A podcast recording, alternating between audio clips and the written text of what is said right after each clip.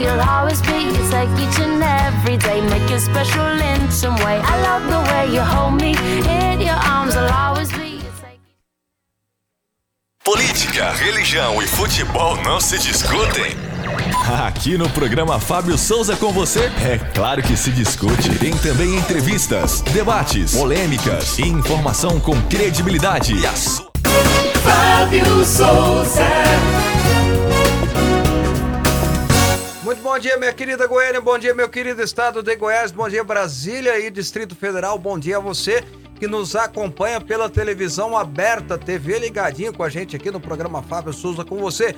Bom dia a você que nos ouve e assiste pela parabólica ou pela internet, bom dia a você que nos acompanha pelas ondas da rádio. Fábio Souza com você está começando do dia 25 de janeiro de 2022, aniversário da maior cidade do Brasil e terceira maior cidade do mundo, a cidade de São Paulo. Então, um abraço a todos paulistanos que hoje comemora mais um aniversário, 468 anos da cidade de São Paulo, a maior cidade do Brasil e, como eu disse, a terceira cidade do mundo. Eu sei que tem gente lá de São Paulo que assiste a gente, que acompanha o programa Fábio Souza com você. A você que tá aí curtindo o feriadão, Deus abençoe você e nós aqui do resto do país tem que trabalhar, não tem jeito não. Bom dia a todos e boa noite a você que está no Repeteco, no Reprise da Noite. É um prazer, uma alegria imensa estar com você. E bom dia ao Joab Araújo, meu companheiro de bancada. Bom dia, Joab. Bom dia, Fábio. Bom dia, querido ouvinte, telespectador. Bom dia pra você que nos acompanha todos os dias. Boa noite pra você também que nos acompanha no Reprise. Pois é, hoje é aniversário de São Paulo. 468 anos? Exatamente, São Paulo, a maior cidade do Brasil,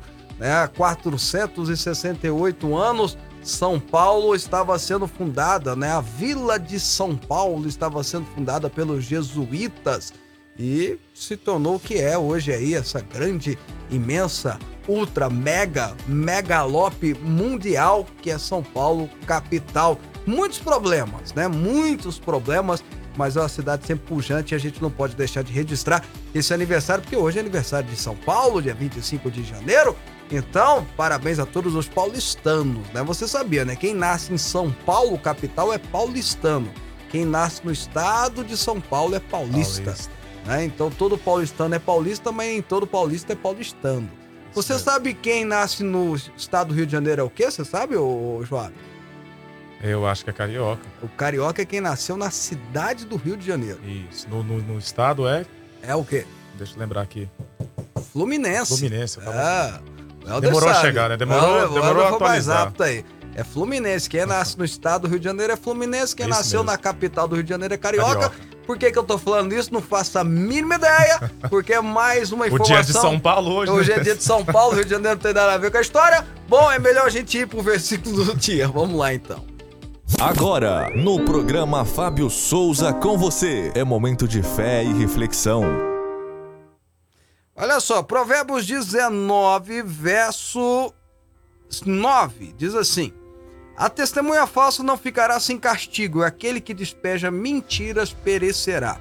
A testemunha falsa não ficará sem castigo, e aquele que despeja mentiras perecerá. Biblicamente falando, ser uma pessoa que inventa mentira, que fala mentira, que conta mentira, não é boa coisa, não. Vai dar errado, vai levar a- ao declínio na sua vida, vai levar você a perecer. Se eu fosse você, mudava a sua vida, deixava essa vida de mentira e começava a ter uma vida de verdade. Chega de fake, né? De uma vida fake, uma live fake e começa a viver a verdade que só Deus pode conceder a você um bênção sem medida. Enquanto isso, o Joab fica tentando abrir o plástico aqui, atrapalhando a gente. Bom, não deixe de viver uma vida de verdade. Afaste da mentira e seja cada vez mais uma verdadeira testemunha do Senhor, tá bom? 11 horas e 4 minutinhos. Fábio Souza. Olha, antes de eu fazer o comentário, eu esqueci de dizer, de dizer, hoje nós vamos ter uma entrevista muito bacana, hoje muito bacana, muito interessante mesmo, imperdível com o Tourinho de Ouro, Pablo Spiker. Talvez é o que mais entende de bolsa de valores do Brasil hoje. O Pablo Spiker vai estar com a gente aqui, ah, conversando sobre economia, sobre investimento, sobre bolsa de valores. Será que o Brasil vai ter solução ou não? Bom, enfim, o Pablo Sky- Spiker, que tem aquele aquele, aquele jagão, né? Vai, Torinho! Vai estar com a gente aqui hoje, então o programa hoje está impedível, a entrevista hoje é sensacional. Mas por falar em coisas que só tem no Brasil, né? E o Pablo vai tentar nos ajudar a entender algumas coisas, mas hoje, exatamente hoje, está sendo rememorado os três anos do maior e mais trágico acidente é, ambiental que teve no Brasil. Eu diria que é um atentado ambiental, mas foi um acidente, em tese foi um acidente, que é o chamado rompimento da barragem do córrego do Feijão em Brumadinho, Minas Gerais. Ou seja, o acidente de Brumadinho. Hoje, hoje está fazendo três anos que houve aquela é, é, que rompeu aquela barragem e morreram nesse trágico acidente 270 pessoas. Até hoje, seis pessoas não foram identificadas. Não, achou, já não se achou o corpo de seis pessoas. Você tem uma ideia da tragédia, do tamanho da tragédia. Até hoje se acha corpo. E falta ainda encontrar essas seis pessoas. Ao todo, 270 pessoas morreram nessa, nesse rompimento da barragem. Todo mundo lembra das cenas horripilantes que chegavam, daquele tsunami de lama, tsunami de, de dejetos que iam tomando caminhões, que iam tomando carros, tomando casa, matando gente aonde passava. E é lógico que o Brasil não pode esquecer disso. Trata-se da maior empresa de mineradora do mundo, a Vale do Rio Doce. Ela tem mineração no mundo inteiro, o Brasil não é diferente. Minas Gerais que é o lugar onde tem mais minérios do mundo, é, a Vale domina economicamente falando, é a empresa que mais gera emprego, é a empresa que mais gera divisa, é a empresa que mais paga royalties, é a empresa que mais paga imposto. Se tirar a Vale de Minas Gerais, Minas Gerais deixa de ser o segundo estado mais rico do Brasil. E mas isso não quer dizer que a gente deve esquecer dessa tragédia terrível que matou tanta gente, que destruiu tantas vidas, que destruiu tantas famílias. E o que dói no meu coração é que depois de uma tragédia como aquela, depois de vidas serem ceifadas, famílias destruídas como foram aquela três anos já, até hoje, segundo dados oficiais, nós só temos a Agência Nacional de Mineração, que é a que fiscaliza as barragens existentes. Só para você ter uma ideia, lá em Minas Gerais tem 350 barragens. Tem barragem aqui em Goiás, né, na região de Catalão, tem barragem aqui em Goiás na região de, de é, Barro Alto, de Quirinópolis, de Quirinópolis não, perdão, de lá de cima, perto de Niquelândia, obrigado, isso, é isso que eu estava tentando lembrar. Niquelândia, Barro Alto, aqui em Catalão e por aí vai. Você sabe quantos servidores a Agência Nacional de Mineração tem para fiscalizar essas barragens Brasil afora? Só em Minas são 350. Tem no Pará, tem muitas barragens no Pará, tem em Goiás, tem, deve ter em São Paulo. Sabe quantas mineradoras, quantas, quantos fiscais tem? 14. 14 servidores para fiscalizar essas barragens Brasil afora. Só em Minas Gerais são 350. E essas barragens, que usam um sistema de segurança até eficaz, já levar o Brasil a sofrer dois atentados. Aquela lama que pegou o Rio Doce todo, mas que matou pouca gente, foi um acidente ambiental muito maior do que foi de Brumadinho, mas matou menos, bem menos pessoas, que vocês lembram disso. E agora de Brumadinho, que hoje está celebrando, celebrando nada, né? Está rememorando três anos. E continuamos tendo apenas 14 servidores fiscalizando. Vendo se a barragem de fato atende os preceitos de segurança. Eu não estou julgando, porque eu sei que a Vale do Rio Doce toma todas as medidas cabíveis, até porque se trata da maior mineradora do mundo. Mas Brumadinho provou que pode ser feito muito mais, muito melhor. Brumadinho provou que não dá para ter cidade construída aos pés dessas barragens. Brumadinho provou que há de se fazer coisas mais é, é, necessárias para se garantir a segurança dessa população. Eu, quem é que não lembra da época da tragédia de Brumadinho, aquele vídeo que os japoneses fizeram mostrando como é que é hoje e como um sistema novo de proteção evitaria grandes tragédias como foi de Brumadinho. Todo mundo viu isso na internet. E ainda não se pegou a Vale do Rio Doce e outras mineradoras e se exigiu dela medidas cabíveis para impedir uma tragédia como essa. Porque eu vou dizer uma coisa para você, até que vamos supor, eles deram toda, eles montaram uma fundação, deram assistência às famílias, vão dar indenizações e algumas indenizações até milionárias e etc e tal. Mas para Vale do Rio Doce, até se der um milhão de reais para cada uma das pessoas que perdeu uma vida, para cada família, não é nada. Os 370 milhões que eles vão gastar não é nada. Porque eles faturam é bilhões, bilhões mensal. É a maior mineradora do mundo. O que se precisa fazer é exigir das mineradoras segurança 100%. Ah, mas não tem jeito, não tem jeito, caramba. Então tira a população do, do, da linha, né? Garante a segurança. Então aumenta, no mínimo, a, as medidas de segurança para os funcionários, porque a maioria das pessoas que morreram funcionários da Vale do Rio Doce e das, terceira, da, das empresas que prestavam serviços, né? Caramba, que não tem como melhorar. Investe um pouco desses bilhões que vocês faturam para trazer segurança para as pessoas que moram perto. Investe um pouco dos bilhões que vocês faturam para trazer segurança para os seus próprios servidores. Seus colaboradores, que é o jeito que eles gostam de usar, né? Mais empregado, não é mais, não é tra mais trabalhador, é colaborador. Então, já que é colaborador, dê as condições de segurança necessárias para os seus colaboradores poderem trabalhar. E o governo federal e os governos estaduais, onde tem essas mineradoras, precisam mudar. Exigir uma fiscalização mais rígida, mais cruel, mais em cima. E a multa não pode ser, porque uma multa de um milhão de reais para Vale do Rio Doce, meu amigo, é uma multa de um real para você aqui. Faz nem cosquinha. Tem que botar multa de verdade. Pô, uma multa de 2 bilhões de reais pra você ver se eles não vão mudar.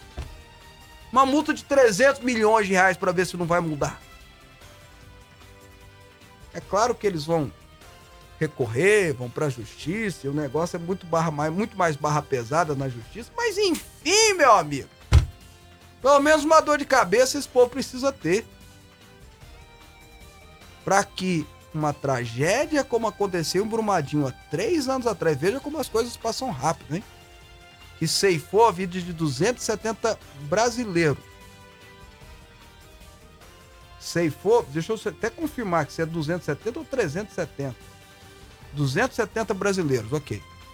E ceifou a vida de 270 brasileiros, que até hoje nós temos seis corpos enterrados lá e só um milagre para fazer achá-los, mas até hoje tem gente trabalhando para achar esses corpos, porque é o mínimo que se pode dar a essas famílias é um enterro decente pro seu ente querido. Que eles enterraram foi o quê? Foi roupa, né? Foi foto, não foi o corpo. Para que um, uma Brumadinho, uma tragédia como a barragem do Feijão, do córrego do Feijão, não volte a acontecer nesse país. Sabe? Eu termino com isso. A gente sempre escuta, né? A história que nós temos que aprender com a história, com o passado, para que o passado não se repita. Não é assim? No Brasil a gente não aprende nada. No Brasil a gente não aprende nada. Se você só tem 14 fiscais vistoriando as 350 barragens, só de Minas Gerais, Quer dizer que nós não aprendemos absolutamente nada. É uma vergonha isso. 11 horas e 15 minutos. Programa Fábio Souza com você. Aqui a nossa polêmica é organizada. Pois é, e eu quero saber a sua opinião, quero saber a sua fala, quero saber o que você pensa sobre esse e outros assuntos. Você pode mandar no WhatsApp pra gente através do número. 629-9836-9866. Fala mais uma vez. 629-9836-9866. Tá aí, tá registrado aí, tá bom? Você pode mandar seu WhatsApp, faça como, olha só. A nossa querida telespectadora que disse assim, tô tentando acessar aqui, viu, Vaguinho, mas não tá conseguindo não, viu? Devagarinho. né? Ah, Olha aí pra você aí no, no, no celular, aí, ó, não tá entrando aqui. Não tô clicando aqui, mas não tá entrando não. Mas tem um, alguém que já falou que... Ah, achei, aqui agora entrou. Né, o Vaguinho não veio aqui não, mas agora entrou. Vamos lá. A Maria Helena de Brasília, o 61, tá dizendo assim, Brumadinho não foi acidente não, foi chacina anunciada. Aí tá registrada a opinião. A justiça injusta brasileira que até agora não trouxe resultado nenhum para essas milhares de pessoas, tá bom? A Iraídes está fazendo aniversário, pediu pra gente mandar um alô pra ela. Iraídes, Deus abençoe, feliz aniversário. A Juraci de Goiânia, bom dia, Fábio. Todos os dias estou aqui com vocês, né, da bancada. Fábio, infelizmente no Brasil os acidentes são catástrofes anunciadas. Nossos políticos olham apenas para os seus interesses. Vivemos pela graça de Deus e esperança de termos é, memórias melhores, né? Brumadinho tá aí, é isso aí, tá? Ah, tem alguém mandando uma mensagem aqui pra mim, eu vou dar uma olhada, um break news, vou dar uma olhada e te falo, tá bom? Ah, vamos pras notícias, Joab. O presidente Jair Bolsonaro desistiu de comparecer à cúpula do Fórum para o Progresso e Desenvolvimento da América do Sul, ProSul, marcado para quinta-feira, 27, em Cartagena das Índias, na Colômbia, e escalou o vice-presidente Hamilton Mourão para representá-lo. A desistência do evento internacional ocorre após Bolsonaro cancelar sua agenda oficial para o dia. Uma fonte ligada ao Palácio do Planalto disse que o presidente está abalado com a morte de sua mãe, Dona Olinda, ocorrida na última sexta-feira, dia 21, e quer ficar no Brasil para participar da missa, missa de sétimo dia, prevista para quinta-feira, dia 27. O cancelamento dos compromissos acabou provocando boatos de que Bolsonaro pudesse estar com algum problema de saúde. No início do ano, ele foi internado para tratar uma obstrução intestinal. O médico do presidente, Antônio Macedo, descartou essa hipótese e afirmou que Bolsonaro está bem de saúde. Bom, então se o médico oficialmente está dizendo que ele está bem de saúde, ele tá, ele tá querendo participar da missa de sétimo dia da morte da mãe dele. Mãe é mãe, né, gente? Vamos dar um desconto aí. Mãe é mãe, mãe de presidente é mãe de qualquer outra pessoa, mãe é mãe. É, tem até uma, uma, uma, uma brincadeira, mas com fundo de verdade, que mãe é sagrada, né? Mãe é santa, né? Mãe de qualquer um. Então, de fato, ele tem direito de, de, de esperar a missa do sétimo dia. O Brasil vai continuar tendo a sua representação, que é o Mourão, o vice-presidente da República, vai participar desse evento. Aqueles eventos que só servem para discutir, só para debater, não chegar resultado nenhum, ainda mais aqui na América Latina. Se fosse pelo menos para a Europa, onde você pode buscar investidores, se fosse pelo menos nos Estados Unidos, Japão ou coisa pare- ou na Ásia, a Ásia próspera, você pudesse trazer investidores, aí tudo bem. Mas um evento aqui na Colômbia, que é uma discussão é, meramente política, na qual os países latino-americanos, ou melhor dizendo, sul-americanos, são muito mais autodependentes do Brasil do que qualquer outra coisa. né? Se o Brasil sair da discussão, eles acabam sendo é, prejudicados, porque o Brasil é o maior comprador e o maior vendedor deles. Não faz diferença mesmo o Mourão participar. Acho que o presidente pode sim é, participar da missa de sétimo dia. Um desconto para quem está sofrendo a perca da mãe, acho que é absolutamente natural e normal, né? Ah, olha só, ah, alguém do Amazonas que mandou aqui um texto, uma notícia da Alemanha, me parece ser aquelas notícias de WhatsApp, então tem que dar um desconto, viu, meu amigo? Mas eu vou pedir para a equipe dar uma pesquisada direitinho, tá? Mas realmente me parece aquelas notícias de WhatsApp, sabe o que, que o tiozão do WhatsApp ficou mandando para todo mundo aí? Aquelas correntes, É, né? aquelas. Exatamente. Então dá um desconto aí, tá bom? Porque é, se for, é, é muito bom pra ser verdade, né? E eu, eu, eu, tenho, eu meio que desconfio quando é muito bom pra ser verdade, tá bom? O Divino de Brasília. O que dizem que eles pagaram propina para um partido aqui, né? No caso da, de, Mariana. O caso de Mariana é aquele primeiro caso que eu contei lá do Vale do Rio Doce e tudo mais. Mas isso, por isso não aconteceu nada. Bom, tá registrado aqui, eu não sei de fato, Divino, eu não sei se isso aconteceu, por isso até que eu não quis mencionar o nome do partido para não dar problema para você, inclusive, tá?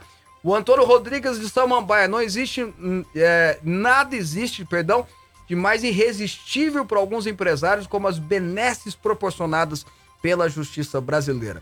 Valeu a pena, né? Brumadinho parece até que valeu a pena. Bom, bom dia, o programa está ótimo. Será que a Enel vai abaixar o valor da energia ou não choveu lá na barragem?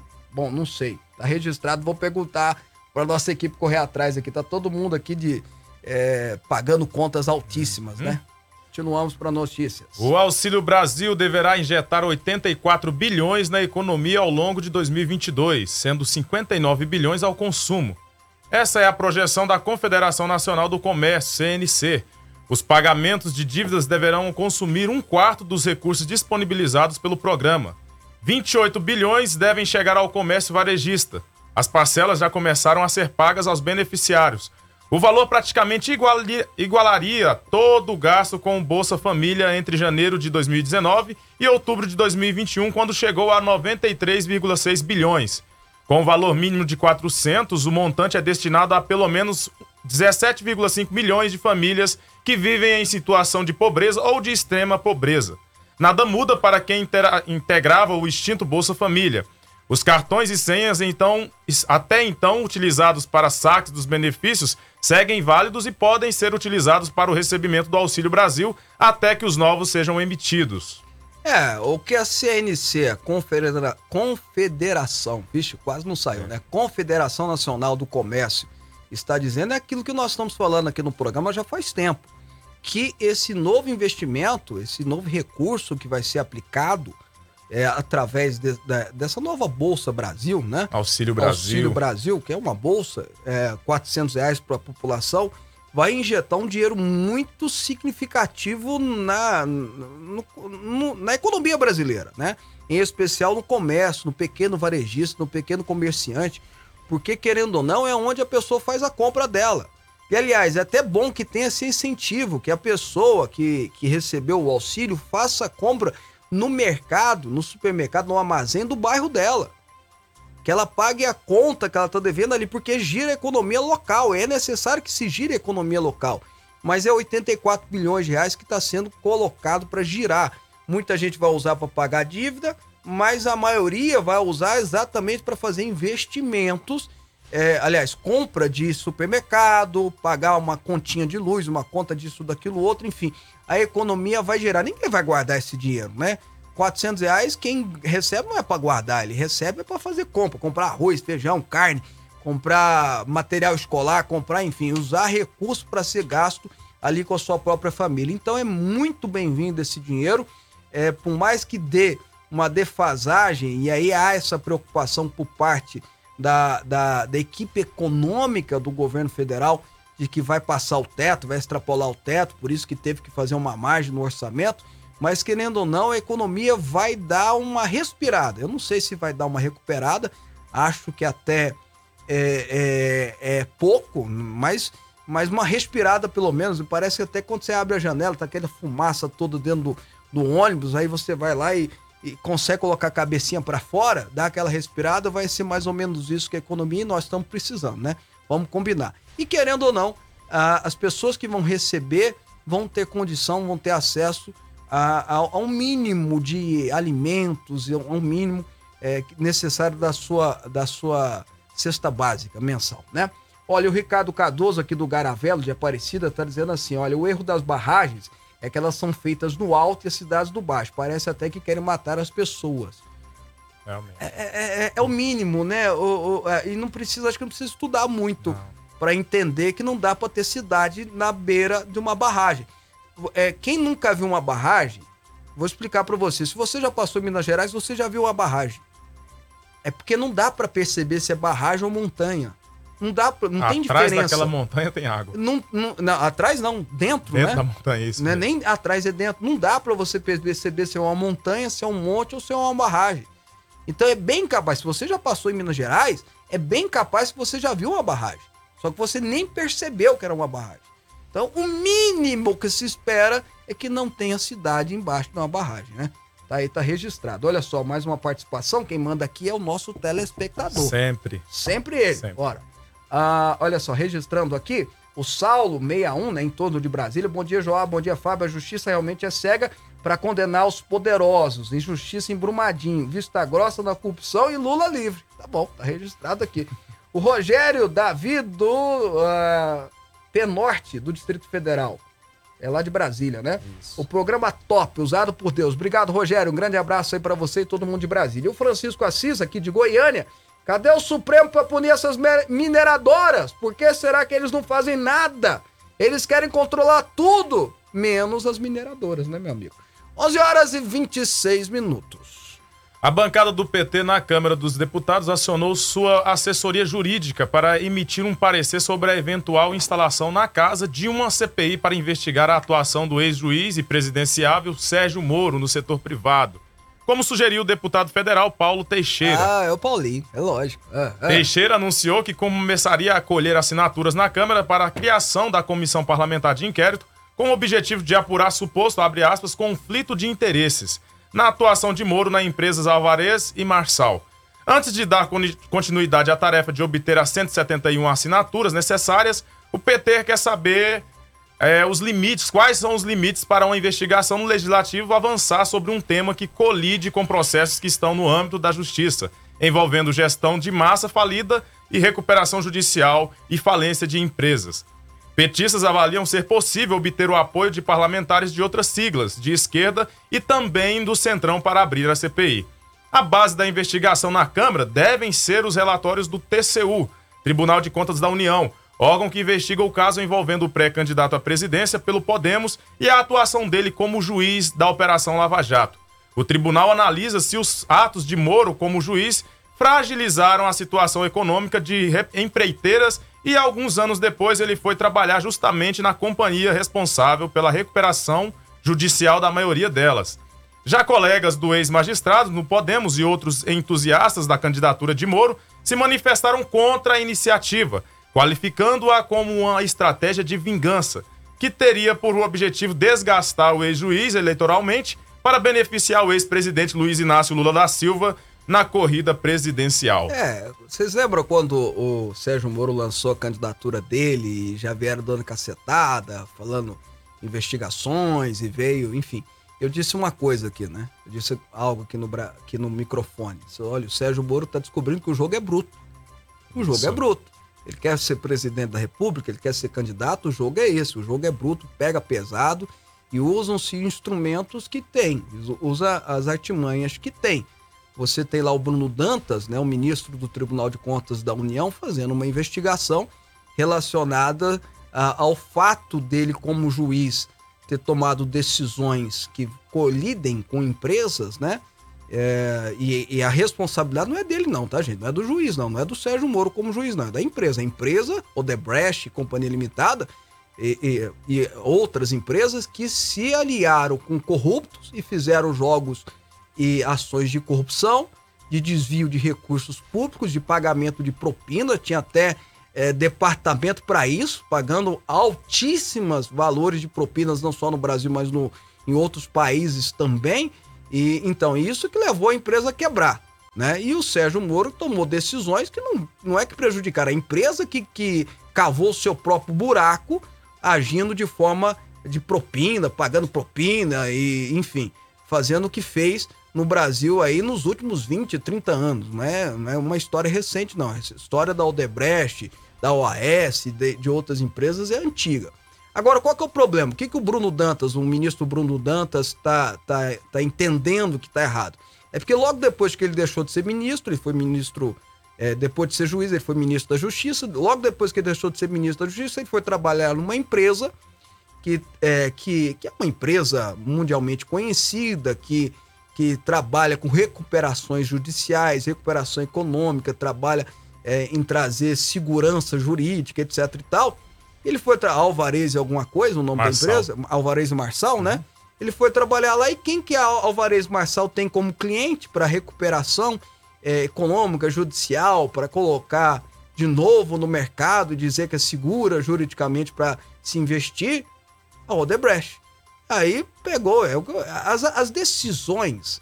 As decisões do, do, do Sérgio Moro, politicamente falando, foram muito estranhas, né? Foram aquelas decisões assim que, que levam, no mínimo, a você ter uma suspeita. Não estou dizendo, eu, eu, eu, gosto do Sérgio Moro como juiz. Eu gosto dele como juiz, ele como político e tomou algumas atitudes que acabaram colocando até em suspeição, podendo levantar-se alguma suspeita para, nas suas decisões. E isso é ruim, isso não foi positivo, não só para suas decisões, mas como o Brasil como todo. Agora, o que o PT quer é fazer o jogo político. Aí, se der como inventar CPI para pegar o Moro, eles vão pegar.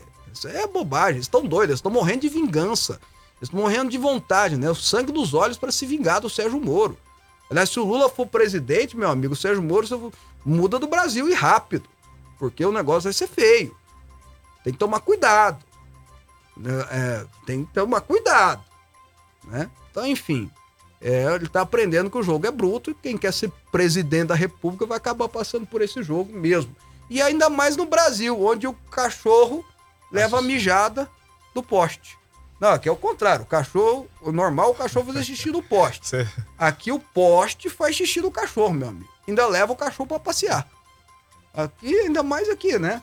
Bom, olha só, o Ronando Ornelis é, queria saber se ele é bolsonarista.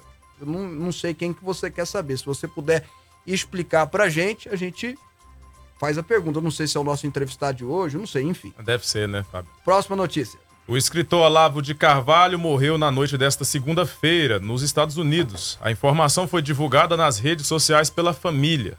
Segundo o comunicado, o escritor de 74 anos estava hospitalizado. No ano passado, Oswaldo Luiz, Olavo Luiz Pimentel de Carvalho chegou a ser internado no Instituto do Coração do Hospital das Clínicas, em São Paulo, após sofrer um mal súbito durante voo aéreo.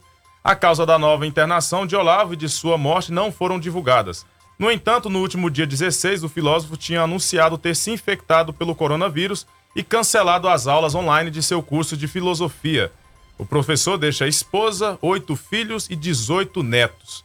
A família agradece a todos os amigos as mensagens de solidariedade e pede orações pela alma do professor. Diz nota no perfil oficial do escritor que recebeu mensagens de críticos e de apoiadores, entre eles os filhos do presidente Jair Bolsonaro. É, o próprio presidente Bolsonaro emitiu uma nota na manhã de hoje, lamentando o falecimento de Olavo de Carvalho, que se tornou de um tempo para cá um filósofo que, no mínimo, você precisa reconhecer que teve uma certa influência no Brasil recente, na história do Brasil recente.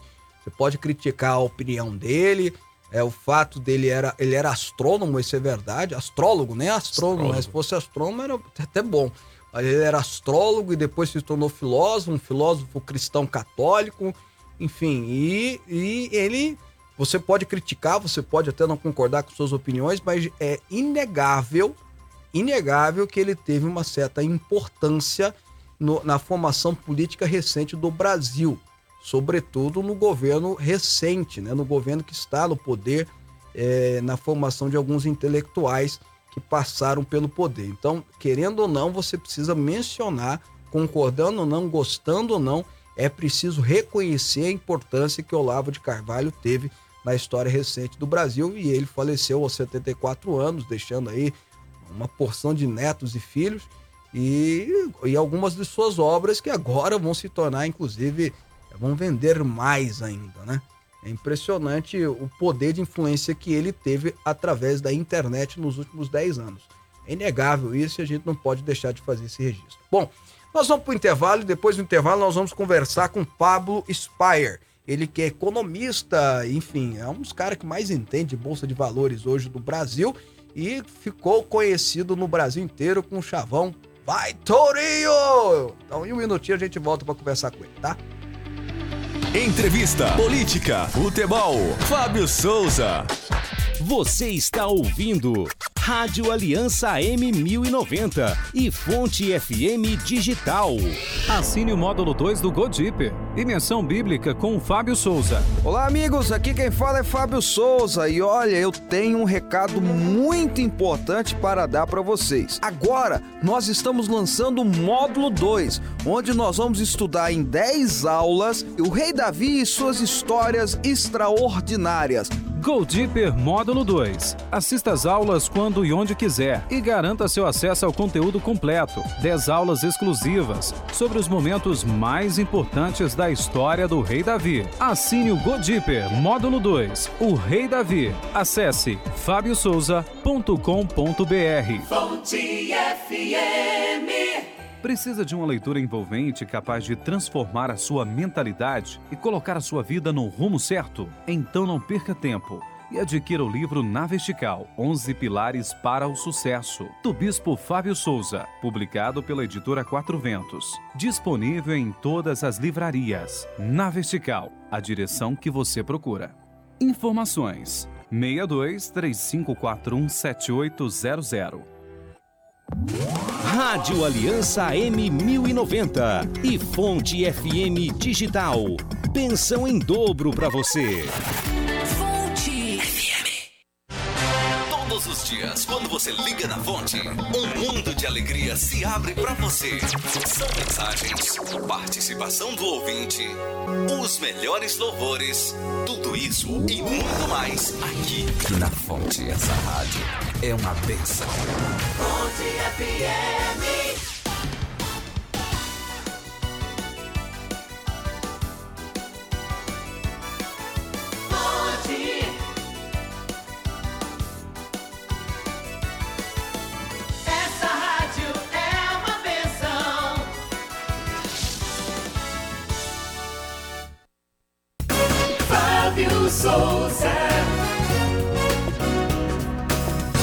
Estamos de volta ao vivo com o programa Fábio Souza com você pela Fonte TV para todo o estado de Goiás e também para o Distrito Federal, TV aberta. Nós também estamos pela Parabólica Internet para o resto do Brasil e pelas ondas da rádio AM, FM e online. Obrigado pelo seu carinho, obrigado pela sua companhia. A partir de agora, a gente vai conversar com o economista Pablo Spire, que gentilmente atendeu o nosso convite. Pablo, bom dia, é um prazer recebê-lo no programa. Bom dia, Fábio. Como vai? Tudo bem? Prazer é todo meu, uma honra estar conversando com você. A alegria é toda nossa. Eu já começo perguntando para você, Pablo, você que entende muito de, de economia e tal, por que, que a gente tá Aham, tão capenga? Por que, que o Brasil tá tão capenga?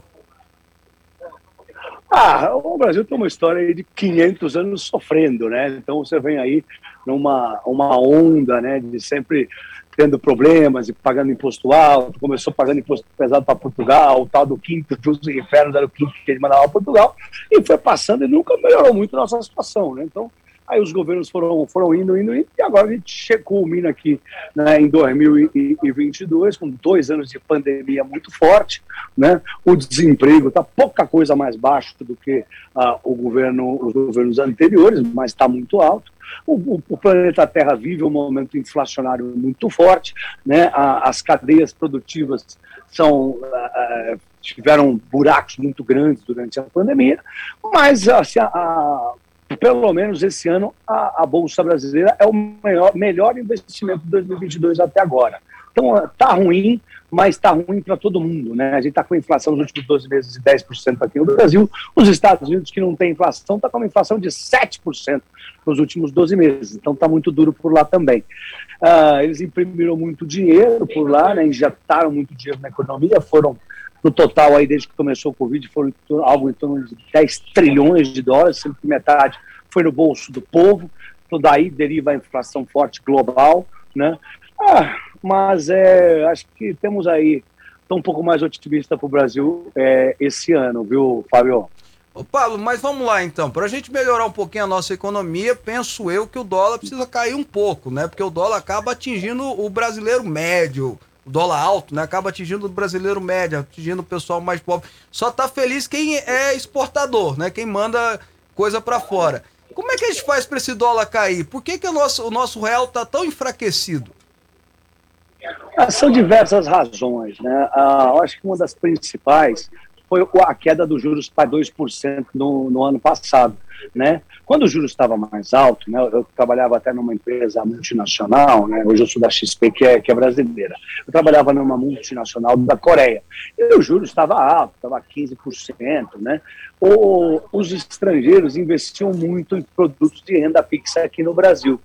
Isso derruba o dólar, né? Entra muito dinheiro, bilhões e bilhões para investir no Brasil, isso derruba o dólar. Quando os juros teve que subir, né, o Banco Central do Brasil, né, Roberto Campos Neto, foi o primeiro banqueiro central do planeta a falar: a inflação está chegando, vamos subir os juros com força.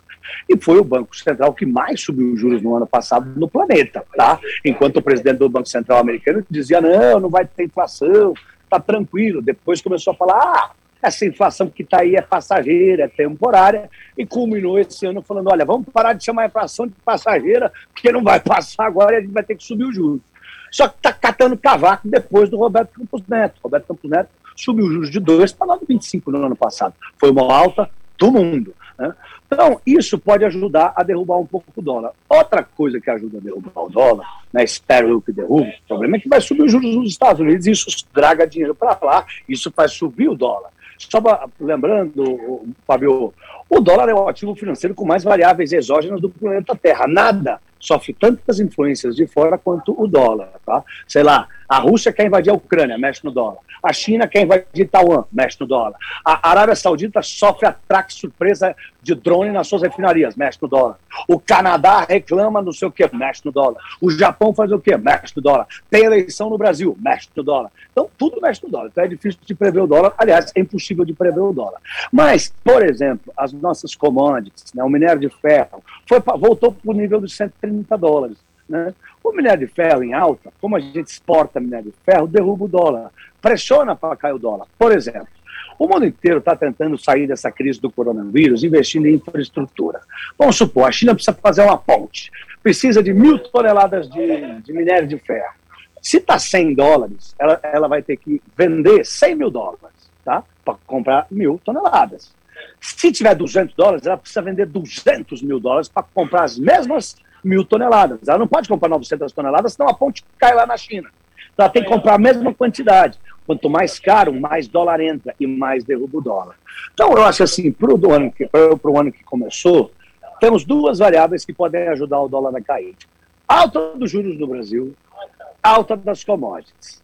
Temos variáveis que podem puxar o dólar para cima. A guerra, que ter todo mundo correr para a segurança do dólar, comprar o dólar faz o dólar subir. A alta de juros nos Estados Unidos faz os investidores se interessarem pelo produto de renda fixa lá. Isso pressiona o dólar a subir. Então, nós temos duas forças aí, assim, com muita humildade, com muita cautela, com muita. cheio de dedos. Eu acho, eu espero, eu torço, eu acredito que o dólar está um pouquinho muito alto. A gente viu o dólar chegar a 6, tentar passar de 6 e não passar. E no Brasil tem 340 bilhões de dólares em reserva lá nos Estados Unidos e o Banco Central disse que está pronto para vender se o dólar voltar a subir. Então, eu acho, eu espero, eu torço que o dólar arrefeça até o fim do ano. Quem sabe chegar a- a- abaixo de 5 reais. Ô, ô, Pablo, mas aí, fora isso, o que, que a gente pode fazer no Brasil para melhorar a nossa economia? Querendo ou não, como você disse, o mundo todo está sofrendo, a pandemia veio com, com, né, um baque terrível na economia mundial, no Brasil não é diferente. Mas o que, que a gente pode fazer aqui, então, para. Vamos, vamos pensar, o dólar não depende muito da gente, como você disse. O que, que a gente pode fazer aqui no Brasil para melhorar a nossa economia local? É, a gente tem vários ventos a favor aí, né? Mas também tem vários ventos contra. O que a gente pode fazer, é, é, no momento, a gente tem que controlar a inflação.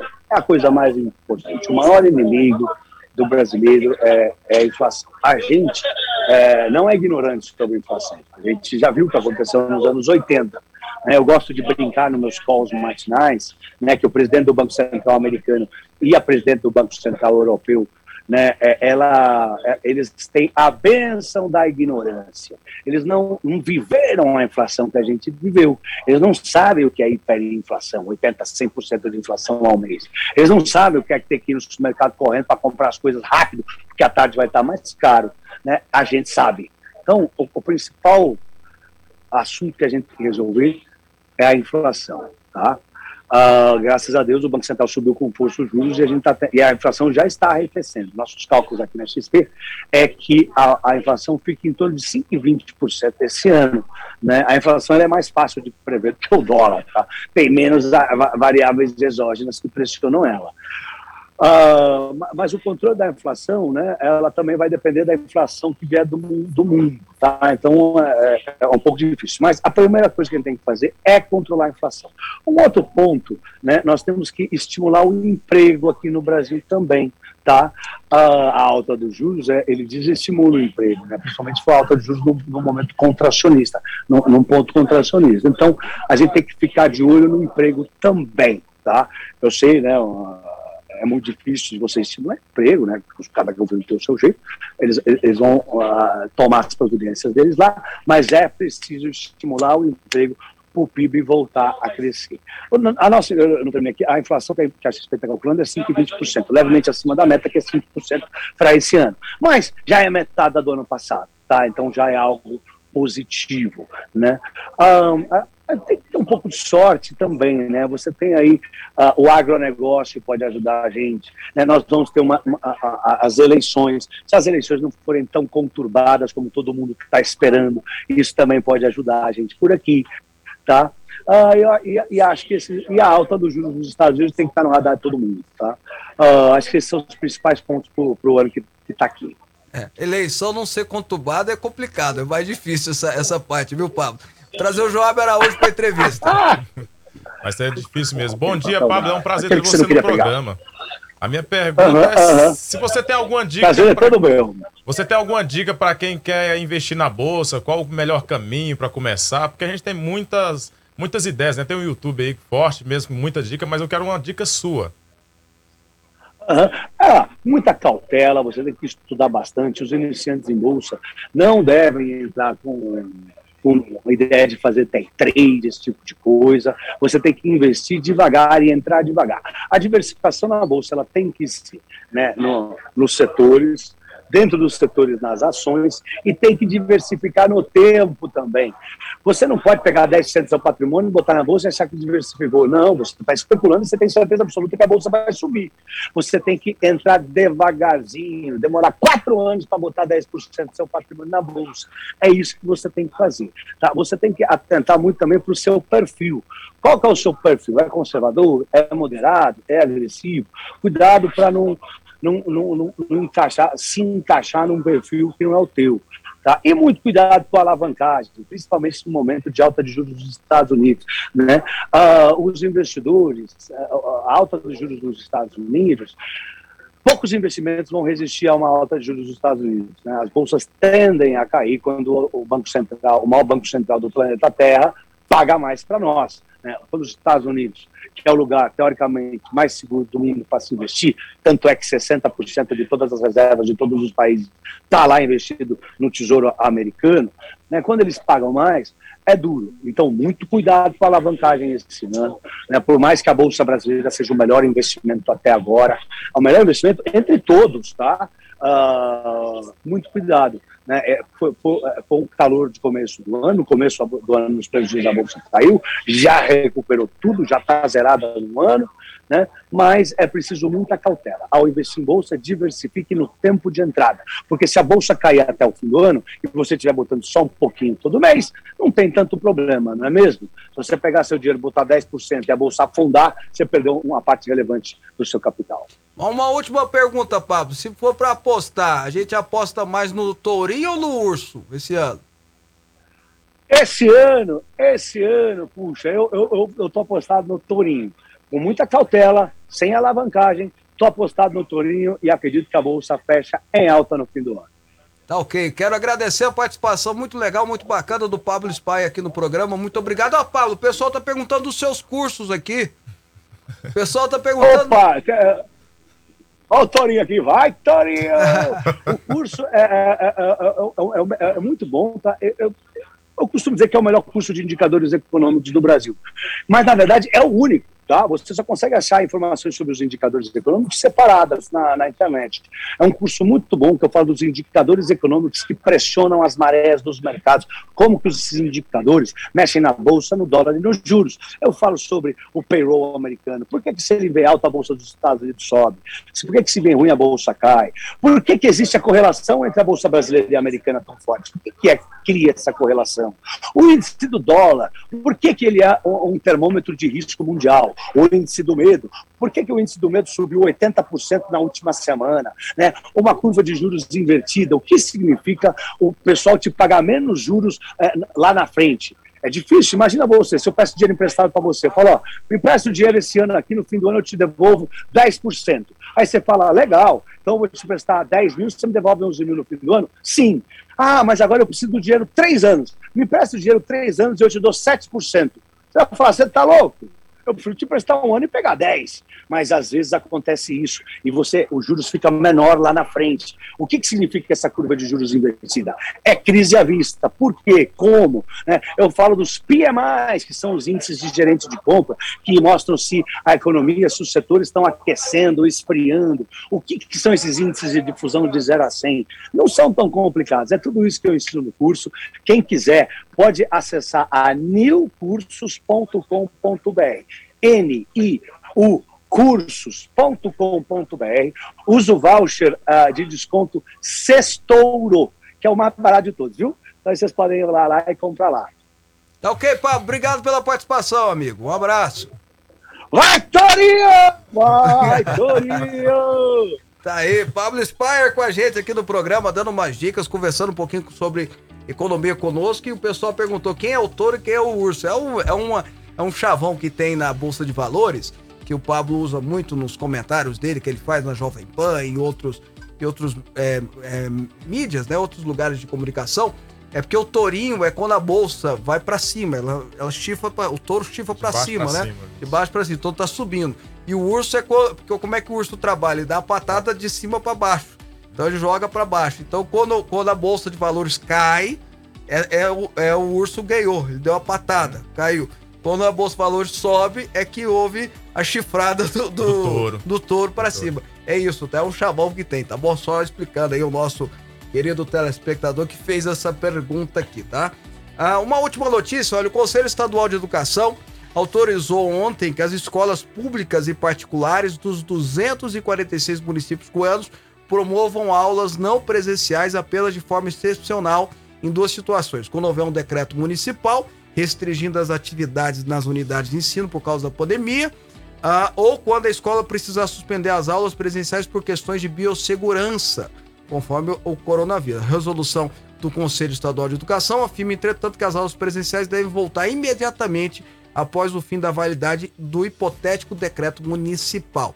Bom, ah, eu entendi, o Conselho Estadual de Educação está apenas eh, garantindo uma segurança, uma previsibilidade para as prefeituras e, e principalmente para os diretores, caso seja necessário decretar o fim. O que me preocupa e me causa espécie depois de tanta notícia ruim, inclusive vindo da Unicef, ah, da OMC, ou seja, esses órgãos todos da onda que essa turma gosta pra caramba, dizendo tanto que nós fomos prejudicados, quanto que as crianças foram prejudicadas do Brasil. E quando eu falo nós prejudicados é porque eh, ao prejudicar as crianças na questão educação, o futuro do Brasil está correndo risco. O futuro do Brasil está prejudicado.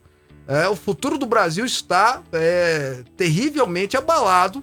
E aí nós estamos falando de uma previsão, por exemplo, da Unicef de 14 anos de retrocesso. Vai ser a primeira vez que uma geração não vai superar a anterior. Isso é muito sério. Isso é muito sério no Brasil.